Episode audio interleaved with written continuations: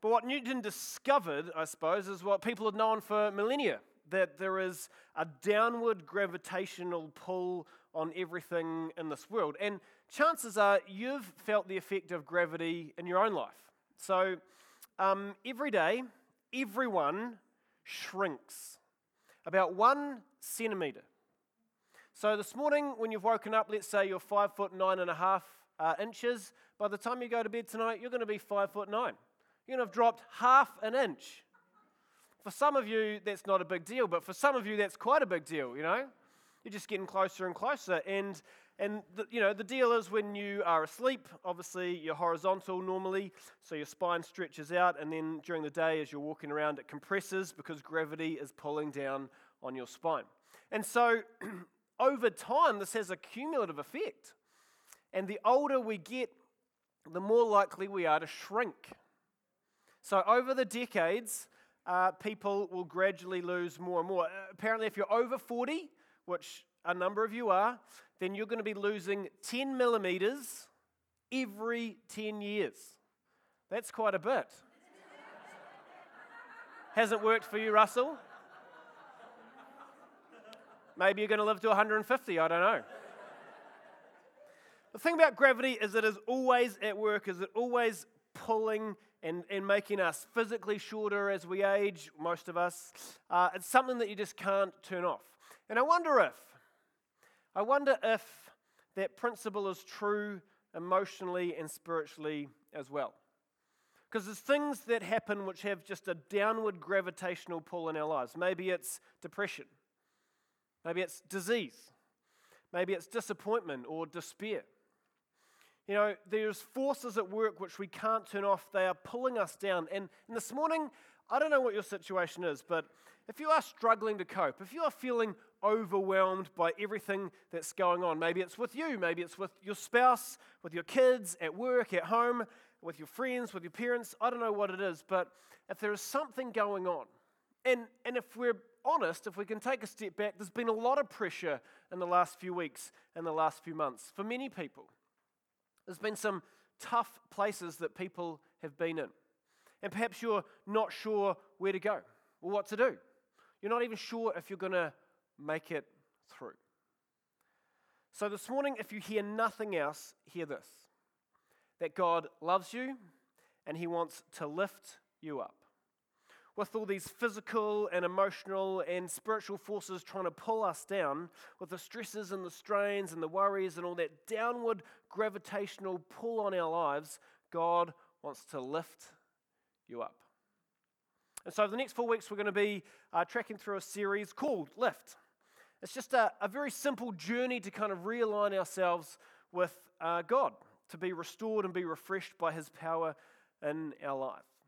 And so this morning I want to challenge you this very simply to lift your eyes and see the goodness of God. So I'm going to be tracking through uh, in the Bible what's known as Psalm 121. And um, the book of Psalms in the Bible, it's, it's a collection of 150 ancient songs, ancient poems. And number 121 is uh, with a group of Psalms called or known as the Songs of Ascent. And so while you're finding it, let me give you a little bit of background info to the Songs of Ascent. In ancient times, the Jewish people uh, celebrated a number of festivals. And three of those festivals happened in the city of Jerusalem. Now, some of you may have been to Jerusalem. And if you have, you'll know that geographically, Jerusalem's quite a high city.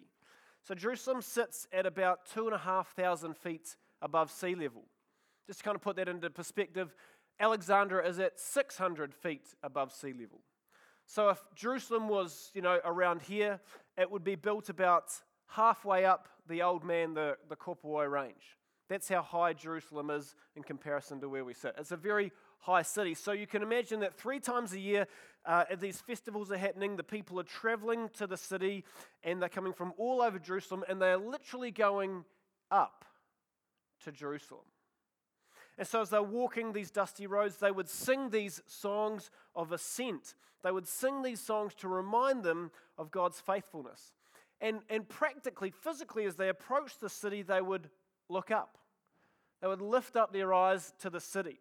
And in that moment, they would change their viewpoint, they would adjust their perspective to remember God's goodness. So, if you are just struggling to lift your head this morning, know that God is only asking you to lift your eyes, to see Him before you see all your stresses. Anyway, let's start reading Psalm 121. I'm just going to skim through it and um, point out perhaps some, some areas of interest. This is what the ancient songwriter writes. He says this I lift up my eyes to the mountains. Where does my help come from? My help comes from the Lord, the maker of heaven and earth. Now, you put yourself in the sandals of those pilgrims for a minute. And as they get closer to Jerusalem, they're approaching what's known as the Judean hills. And I think the, the songwriter kind of does a little bit of poetic license here, you know.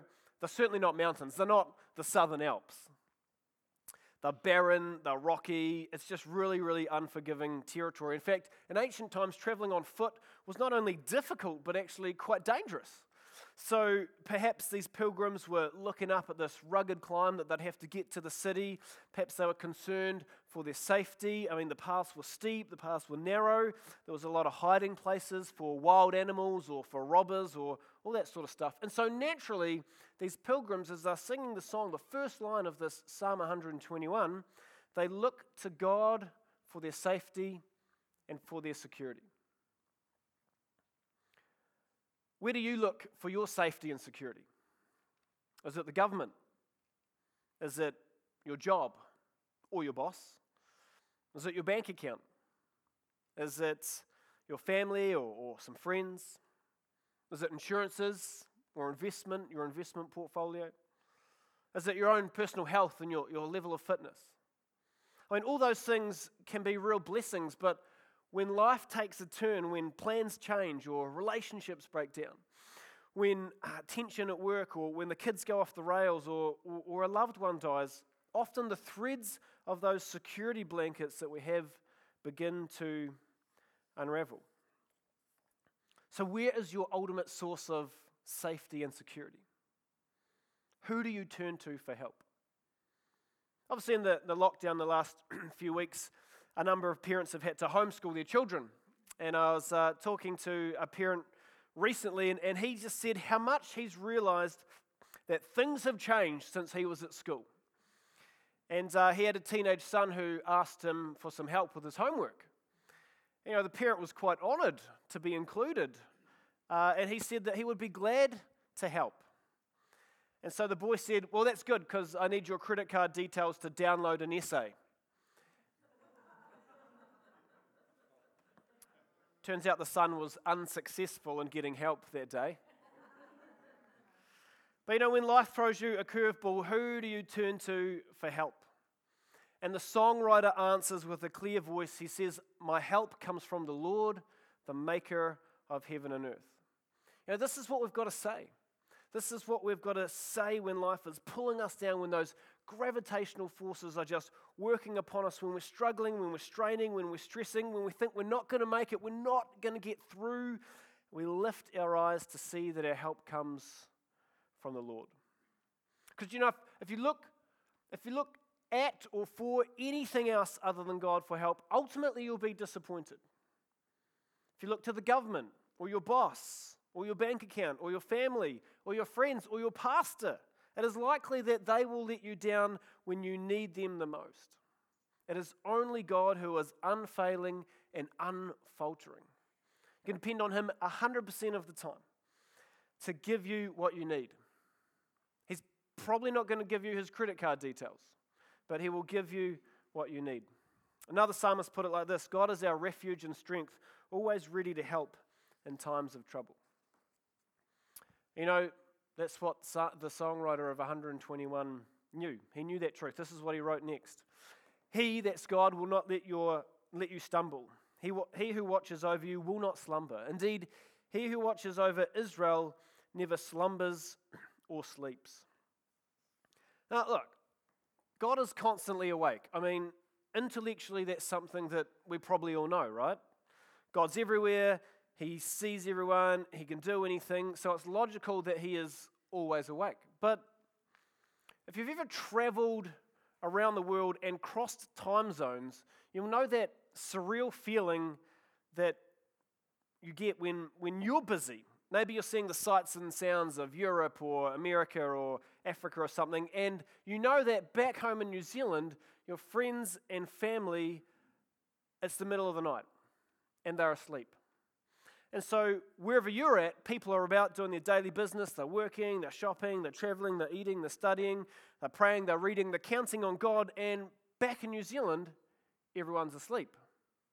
And then, when everyone in New Zealand wakes up and they go about their daily business and they start working and shopping and traveling and praying and counting on God, everybody in the other side of the world is asleep.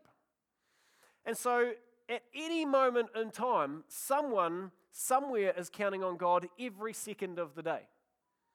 Now, that's not like probably uh, um, you know rocket science news for you, but it is very, very good news if you're someone who can't sleep. If you're someone who's just lying there at night and your head's on the pillow and you're replaying those days' events over in your head and you know what that person did and what you should have said and how you're going to pay that bill and you know when will the pain stop and what are you going to do when you have to write that email? All those things that just kind of run through on, on, your, on your brain, those what ifs, those doubts, those fears. When you have a dark moment of the night, God is awake. In fact, it's almost as if God's saying, Hey, look, just letting you know, I'm not sleeping. I'm not slumbering. I'm awake. I'm available 24 7, and you can rest because I don't rest.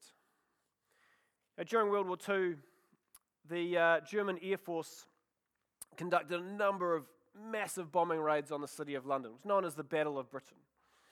And it was just relentless. So all day, uh, sorry, all nights, every night, they dropped thousands of bombs on the city.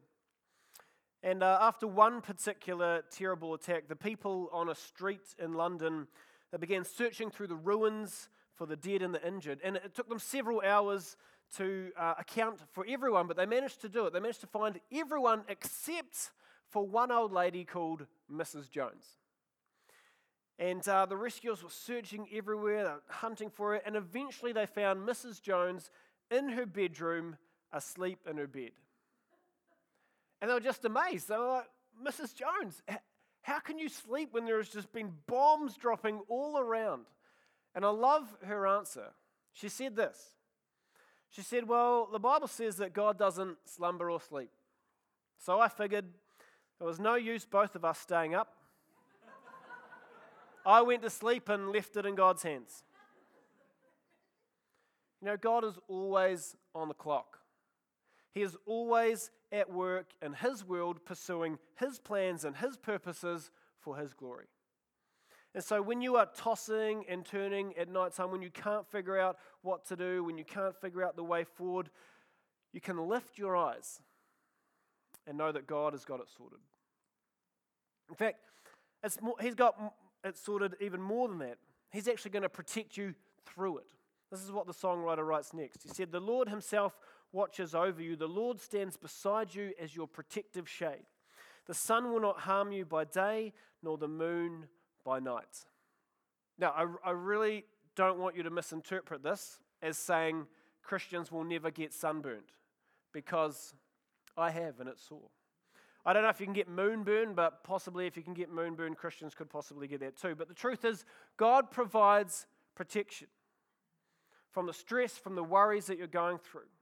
And the, and the songwriter reps, represents it by saying, you know, anything that's happening during the day when the sun's out, and anything that's going on at night time when the moon's out. God's going to be protecting you and right involved in there. And I, I, genuinely think that God protects us from circumstances and situations that we know about, but I think He also protects us from situations, from unseen stuff that we just have no idea what's going on. So the Apostle Paul warned the first Christians this. He said this For we are not fighting against flesh and blood enemies, but against evil rulers and authorities of the unseen world, against mighty powers in this dark world, and against evil spirits in the heavenly places. The Apostle Peter also summed it up. He said, Stay alert, watch out for your great enemy, the devil. He prowls around like a roaring lion looking for someone to devour. And I think God protects us on many occasions from spiritual attacks which we are unaware of. Stuff that we can see, but also stuff that is unseen. In the unseen realms, God has got it under control. Now, the um, British pastor and preacher from the Victorian times, Charles Spurgeon, he said this. He said, You always need divine protection, and believer in Christ, you shall always have it. So if your faith is in Jesus, then you can be confident that He's got your back. The stuff that you can see, the stuff that you can't see, God is working, He is protecting, He is watching, He is helping. And that's, that's how the, the message of the, that's how the songwriter sums up his psalm. His last couple of lines, this is what he writes The Lord keeps you from all harm and watches over your life. The Lord keeps watch over you as you come and go, both now and forever. Now, you need to know this is not a, this is not a magic formula, okay? God's not going to make your life a bed of roses where everything is just perfect. I mean, we, can, we know that from our own experiences. We know that the reality of this world is there are aspects of it that are broken. You know, in our screens, we, we see disease, we see drought, we see racism, we see violence. And in our own lives, we see and feel disappointment or loneliness or sickness or death. And so, if you do manage to get some sleep, even with all that stuff going on, when you wake up, it might be just as bad as it was when you went to sleep. It might even be worse. But the difference is when your eyes are lifted up, you can see where your help comes from. When you lift up your eyes, the circumstances don't automatically change. You know, cancer is not going to go away or the loved one's not just going to show up at the door, or our job's just not going to get reinstated, or our test scores aren't just going to magically improve. But when we lift up our eyes, our perspective changes. And we see God before we see our struggles, and we realize that God is watching over us. He's not sleeping while we're struggling. In fact, He is protecting, He is keeping us now and forever. Now, throughout human history, there's been some great stories about how God has uh, protected and kept his people. In the Bible, there's one story I want to draw your attention to. It um, involves a, Jeho- a, Jewish king called Jehoshaphat. The story's in Second Chronicles chapter 20, so I'm just kind of going to set the scene by reading the first couple of verses. This is what we read in Second Chronicles chapter 20. The armies of the Moabites, the Ammonites, and some of the Meunites declared war on Jehoshaphat. Messengers came and told Jehoshaphat, A vast army is marching against you from beyond the Dead Sea. Right, there's a little bit of a problem going on here. I'm not sure if you can see it. the problem is that there is not just one army coming against Jehoshaphat. I mean, anybody can beat one army, right? It's a, if it's a fair fight, you know, one versus one, it's normally going to be pretty good. But this instance has three armies marching on the Jewish people. And so the odds are stacked. It's, it's not a fair fight. Like if you're in the playground, if you're a kid, and I hope this hasn't happened to you, but it's, you know, you versus the bully, you've sort of got a 50-50 fair chance. But if it's you versus the bully and the bully's brother and the bully's cousin, then you're going to start reassessing your odds, aren't you? Unless you're Jackie Chan, which may or may not be you. So you can imagine that Jehoshaphat's not hugely excited about this prospect. This is what happens. Jehoshaphat was terrified by this news and begged the Lord for guidance. He also ordered everyone in Judah to begin fasting. So people from all the towns of Judah came to Jerusalem to seek the Lord's help. Very, very good thing to do when you've got three armies marching against you. So Jehoshaphat gathers the people together, he speaks to them, and he prays to God. And at the end of his prayer, this is what he says God, we are powerless against this mighty army that is about to attack us. We do know, we do not know what to do, but our eyes are on you. You know, it's okay to admit to God that you don't know what to do. But Jehoshaphat lifts his eyes. Now, uh, what I find fascinating is if you read the story, you'll find that he doesn't go out and look at the armies, he looks to God. he lifts his eyes to the maker of heaven and earth, and he knows where his help comes from. And so, in the story, you can read it later, God responds and he says, basically, I'm going to fight for you. This battle is mine. I have got it sorted. And so, when that happens, you know what you need to do? You need to get the video camera out because it is going to be awesome. So Jehoshaphat is super relieved. He gets his army ready and, heads to the battle. Now, really important thing to note, he's still doing some practical things here. He's still involved. He's not sitting on his hands and saying, okay, God, it's up to you. That's cool. You go for it. We'll just wait back at, uh, at home and have some grapes or something. He's like, no, we're going to get out there and we're going to trust that God will win this battle. And so, with knowing that uh, God's going to fight for them, Jehoshaphat decides it's a really important idea to cheer God on. So, this is what he does he puts at the front of his army, he puts his most fierce soldiers. No, he doesn't. He puts a choir. The king appointed singers to walk ahead of the army, singing to the Lord and praising him for his holy splendor. This is what they sang Give thanks to the Lord, his faithful love endures forever. Now, I imagine, and this is just me in my head, but I imagine that when those three armies, when those enemies heard this singing coming down the valley, I imagine they were freaked out. You know, echoing down the valley, give thanks to the Lord, his faithful love endures forever. Do you think they'd be freaked out? Of course not. If I was going to put a choir in front of the army, I would be singing something like, you know, uh, God's going to pluck out your eyeballs and dislocate your kneecaps, and then we're going to come along and chop off your heads. Praise, praise the name of the Lord. That's what I'd do. That would be a little bit more intense and perhaps a little bit more intimidating, but these guys are like, give thanks to the Lord, his faithful love endures forever. So, anyway, Jehoshaphat his soldiers and his singers, they get to the brow of the hill and they look over the hill and they see that those three armies are all dead. They've been completely wiped out. They have turned on each other as they have been singing and approaching. This is what we read. When the army of Judah arrived at the lookout point in the wilderness, all they could see were dead bodies lying on the ground as far as they could see. Not a single one of the enemy had escaped. You know, these armies were so vast that it took Jehoshaphat and his soldiers three days to go down the valley and collect all the plunder.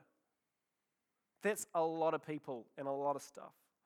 And after they had done that, they celebrated their help and protection coming from God.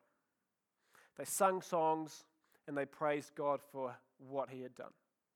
But do you know where it all started? It started when they lifted their eyes and when they looked up. I don't know, hopefully, you don't have three armies bearing down on you at the moment, but chances are you've got some stresses, you've got some strains. Maybe it's work, home, school, family, friends, neighbors, whatever. Can I encourage you to lift up your eyes, to see that God is your helper, your watcher, your protector, and your keeper. And that He will never let you stumble because He never sleeps. He is there day and night, watching, helping, keeping you as you come and go. And in the middle of your mess, in the middle of your anxiety and uncertainty and the pain and the suffering that you're wrestling with and the confusions and the questions that you have, God simply asks that you would lift your eyes, to change your perspective, to refocus on Him. And when you refocus on God, He doesn't promise that He's going to take away all your troubles, but He promises to help, to watch, to protect, to keep, to walk beside you, to fight on your behalf, so that in the end, you can sing with those Jewish soldiers, give thanks to the Lord. His unfailing love endures forever. So that in the end, you can lift your eyes and sing with the ancient songwriter, My help comes from the Lord the maker of heaven and earth.